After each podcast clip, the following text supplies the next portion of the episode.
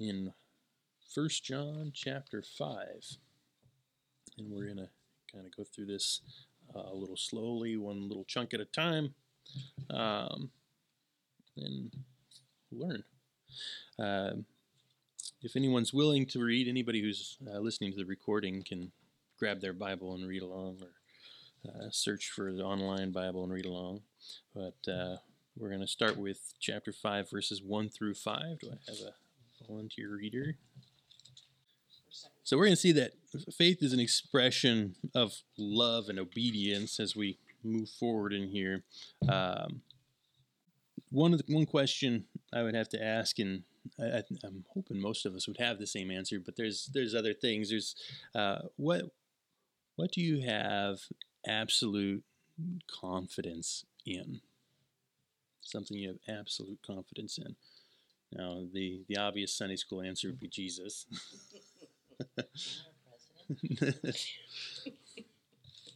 but uh, I think you could have confidence in other things. Like I have confidence that man will always be corrupt. uh, that's, yeah, that's, not a good confidence, though. They're both. I didn't say good confidence. Yeah, I just said true. confidence. You did not qualify that, did you? I, I, I do. Man will always mess it up. Bottom line, that is it. Yeah, in, anything you could truly have good confidence in uh, being a good thing would be Jesus Christ. That's definitely true. God's God's promises are absolute.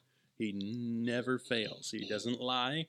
He makes a statement. It may take longer than most of us like, but he comes through. Now, John said that God commands, God's commands are not burdensome, but they bring victory to the one who lives in them. Again, means, uh, sorry, again, the means of victory is faith. And that, I mean, we don't have victory outside of faith. Why might God's command seem burdensome to unbelievers, but not to Christians?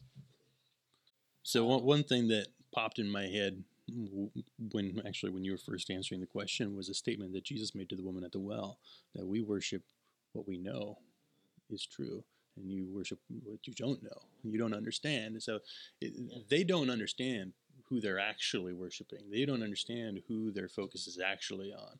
Um, they just know what feels good to them and for those of us who know Christ and uh, know God and have our relationship, and we recognize and identify ourselves as His sons and daughters, um, we have a desire to please Him. We have a desire to love Him, and and here it spills out how we love Him. And um, I mean, the first verse: Whoever believes that Jesus is the Christ is born of God, and whoever loves the Father loves the children born of Him. And so, that essentially we as Christians love other Christians. Now that doesn't mean we have to like everybody that's a Christian because well, we, we, love them as a human created by our God, but not the sin that any of us. Yeah, you know, never going to follow that path. We wouldn't wish ill of them. We would, we would want the redemption, best for yeah, them, yeah. redemption and, for and, them, and sanctification mm-hmm. for, for all. So we don't have to, you know, live through the discipline of being disobedient. Right, and then we're going to get into that. Did you read this? um, yeah, it, it be it, caring for their well-being. Um, sometimes, I mean, as as parents, most parents would understand this. Caring for the well-being sometimes means doing or giving or supplying something the child does not want and fights and pushes back against. Um, but it, you know better than them what is best for them uh, whether it be their their physical health, mental health, um, uh, their well being as a whole. Um, but but for them, they just know what they want right now and what they don't want right now. And, and so uh, sometimes loving someone means doing or saying something they don't want done or said. Um, uh, but it, it's it's for their best and it's not done out of spite or judgment. It's done out of love. Um, and that's a, it's an important thing to to separate and understand uh, that uh, Christians tend to be identified as judgy, uh, but we're not to judge the world. But Paul does talk about uh, judging our fellow believers, not necessarily in a manner of um, being hateful about it, but in the manner of correction. And so I think it's important to identify as brothers and sisters that this is love, and, and love is not the easiest thing. Yep. Community is important, and God knows that. That's why He, I mean, He's, he's no fool. he, it's like, you will get together, Mhm. you will do this.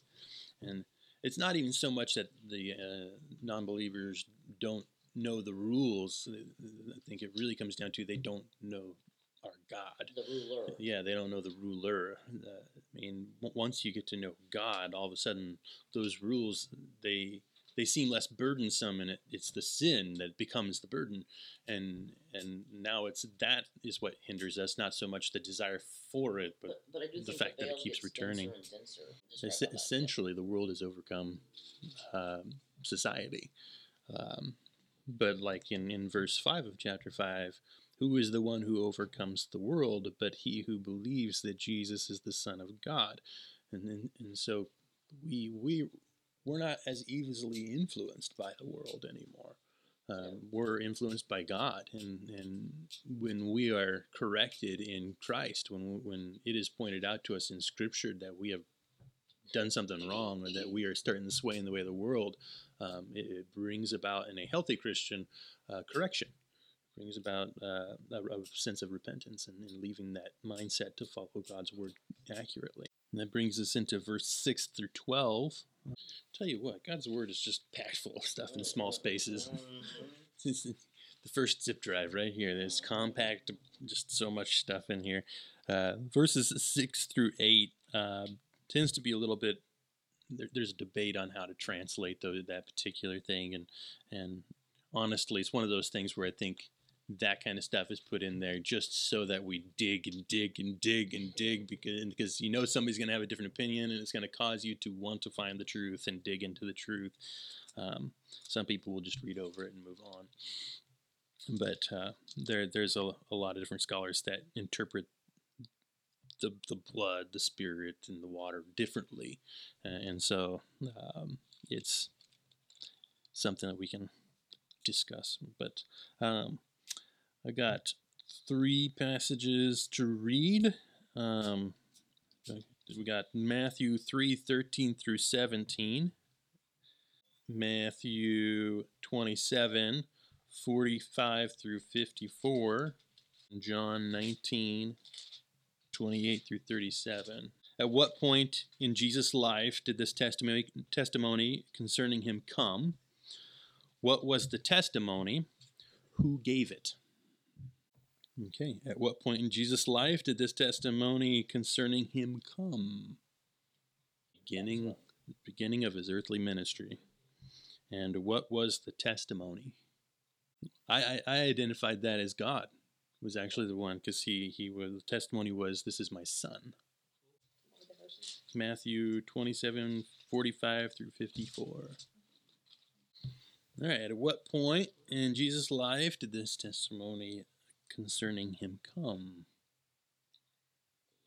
At the end of his earthly life, yeah. Yeah. Uh, and uh, what was the testimony? That he was the Son of God. And who gave it? hmm The centurion. The centurion, uncircumcised, the, the Gentile. He- It was mentioned that uh, a father, when mourning his son at that time, would rip his clothing, and God ripped the veil that was covering him in the temple, tabernacle. Uh, that, that's very interesting. Um, all right, and then John 19, 28 through 37. So, at what point again in is this the uh, testimony concerning him? At what point in Jesus' life? He's physically dead. He has breathed his last. He's dead. Uh, what was the testimony? The soldier testified that that this is uh, a fulfilled testimony. Really, not just a testimony, but a fulfilled prophecy. Yeah, like that multiple of them. that the Christ would not have broken bones, and that he would be pierced, and that the ones who pierced him would gaze upon him. The- and like I say, even drinking the, the vinegar. So there's there's several spots, the testimonies that that are professing that Jesus is the Son of God, um, and, and, some are uh, uh, much more powerful than others, like God. you think that'd be enough? That you know the Father's like, "This is my Son," you know, that'd be enough. But um, or his cousin. Yeah, when they profess that this is God and they're the ones who killed them, mm. can you imagine the fear? Oh that would like overtake yeah, you when you're like, ah, truly, this was the Son of God. Yeah, like, we uh, in trouble. I think the repentance issues happens right then, and uh, right just remember, God, we're just doing what we're told. All right, so in the quarterly, they got a, a little question for us to ponder uh, and talk about. According to your friend Harry, Common, common sense says that there must be some sort of bedroom community outside the walls of heaven, a place for people you'd never call saints, but you are certain certainly not bad enough to be sent to hell. How would you explain to Harry that you either accept or reject God in this life and that affects where a person spends eternity. There is no middle ground or semi saint hotel. the scripture is very clear that, that there's two locations. There's two locations, and and that it's it's set and like and it's your choice. It's That's the thing. It's your choice, yeah. and it's like okay, well, who wouldn't make the choice? And then you look around, and there's a lot of people not making that choice, and it's like, what's wrong with you? Um, and they just think we're crazy, and and, and that's again they just they don't know. They don't. I'm going to take this last passage, chapter 5, 13 through 21. These things I have written to you who believe in the name of the Son of God, so that you may know that you have eternal life. This is the conf- confidence which we have before Him, that if we ask anything according to His will, He hears us. And if we know that he hears us in whatever we ask, we know that we have the uh, requests which we have asked for him from him. If anyone sees his brother committing a sin not leading to death, he shall ask, and God will for him give life to those who commit sin not leading to death. There is a sin leading to death. I do not say that he should make request for this all unrighteousness is sin, and there is a sin not leading to death. We know that no one who is born of God sins, but he who has he who was born of God keeps him, and the evil one does not touch him. We know that we are of God, and that the whole world lies in the power of the evil one. And we know that the Son of God has come and has given us understanding, so that we may know him who is true, and we are in him who is true, in his Son Jesus Christ. This is the true God and eternal life. Little children, guard yourselves from idols. So there, there's a statement that John makes several times in here that I think is a, a key statement, and he says it over and over and over again. That is, we know. We know. And we know. And he says it over and over and over again. It, it's not we think, it's not we've been told, it's not we assume, it's we know. It's a certainty. It's a without excuse. It's a we know. it's a certainty we absolutely know. Um, so we have in the quarterly here, they call it an assurance scale. I'm not a huge fan of these kind of things, but I thought it was interesting for us to at least ponder. So this isn't something to answer out loud, but something for you to think about. It's got a scale of uh, 1 to 5 to 10. 1 being fearfully uh, un, uncertain, five being almost certain, ten being unquestionably certain. And the question is um, on this scale, where do we stand in regard to our own sense of assurance of salvation? And I know that this is something that a lot of people battle with and struggle with on whether or not they are saved, especially I've noticed with people who actually grow up going to church. Um, uh, a lot of the kids that I've worked with that grew up going to church, this is something that would tug a string for them. Um, a lot of the kids I've talked to, they're like, I don't even know. I grew up doing this. Is this my parents' thing? Do I actually believe this? What's my faith at? I don't know. And it's a thing that they struggle with. It's a real, real thing. Um, uh, I, I, can certainly say I stand on 10. I, I'm 100% saved. I, I don't doubt it at all. Not not a shroud of doubt there. Years and years yes. and years before and so, Christ, and Christ addressed yes. it. That's like stop adding. Yeah, Stop. Add, you're making it complicated. We're all you're good. Making it complicated. Mm-hmm. In here, it's like okay. It asks. A, it gives a list of things and says what what will increase your assurance of salvation. I'm not going to read that list because I think it's nonsense. Um, but it's it's a good question to ask that follows how much of your assurance of salvation depends upon the performance as a Christian and this is this is a solid question because that banks exactly on what your people think that they have to do something yeah, the whole the whole point is that it's not us that, that does it. We can't do it. Yeah, that's the point. It's ridiculous. Yeah, it's and ridiculousness. It, and Scripture is very clear about that. You, it, here's here's a bunch of rules. These are here to show you you can't do it, but this is what you have to meet. You can't. You can't do it. So here's here's a system that in play to show you how I'm going to resolve this. That's, I mean, God is very clear. You can't do it. You want to do it. You can't do it. Uh, but here, if you really want to do it, this is what you have to do. See, you can't do it. No matter how hard you try. Oh, look, you're twisting and changing the rules. See, you can't do it. you just can't. And, and, and, so it's it's like our human nature. No, I've got this. I've got this. And it's very much a man thing. I got this. I can. Yeah. If you can ask God for anything, what would it be? How could you be certain your request falls within the boundaries of God's will? It's in the book. It's in the Bible. Uh,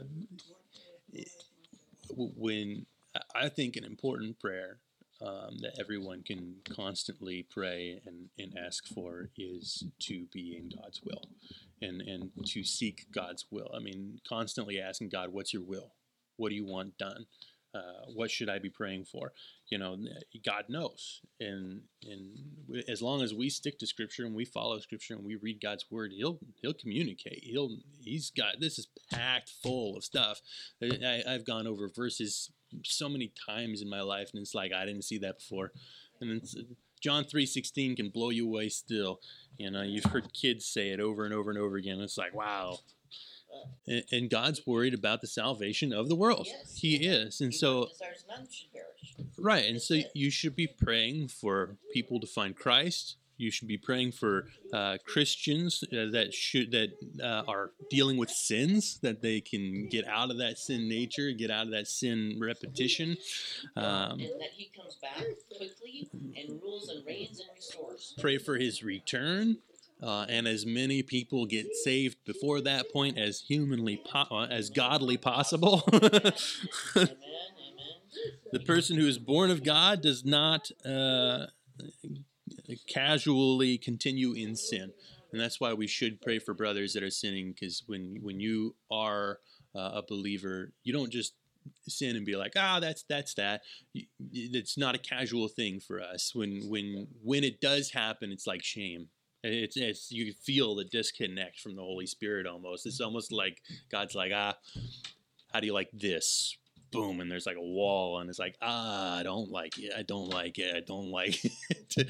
it you can you can. It's not a casual thing. It's a painful thing when we when we sin as as believers. Uh, non-believers, it feels good. They don't feel any difference because they haven't experienced the presence of the Holy Spirit. And I think a good practice that we can always have when we're talking to brothers who are in sin, sisters who are in sin, uh, even people who don't believe in Christ that come and talk to us about our salvation is to not not tell them what we think, but tell them like John was saying there, we know this, and always answer with what we know. If you throw out a guess, then you can really cause problems And I know that in the past, I would always try to answer, always try to answer. And it came to a point where I finally matured and I had to learn to say, I don't know that one. I'll have to get back to Yeah, you on it, that that's the fuck, right, um, and only say what I know. And I think that's important to, to only talk what you know. And the only way you're going to know is if you're in God's word and you're digging it like a miner looking for gold or looking for diamonds. You are you are searching for the riches that are in there because it's there. The imperishable. It, it, I mean, it's deep. It's deep. Um, and I feel our, our church is very good about praying. Very good about praying for each other. Very good about praying for um, our country, for our leaders. Even when we don't agree with them, we pray for them. Um, and I feel that we're doing very good at that. And I would encourage to keep doing that. I And think even when we don't, that'd be my we don't agree conclusion for them, this lesson. Pray, need to pray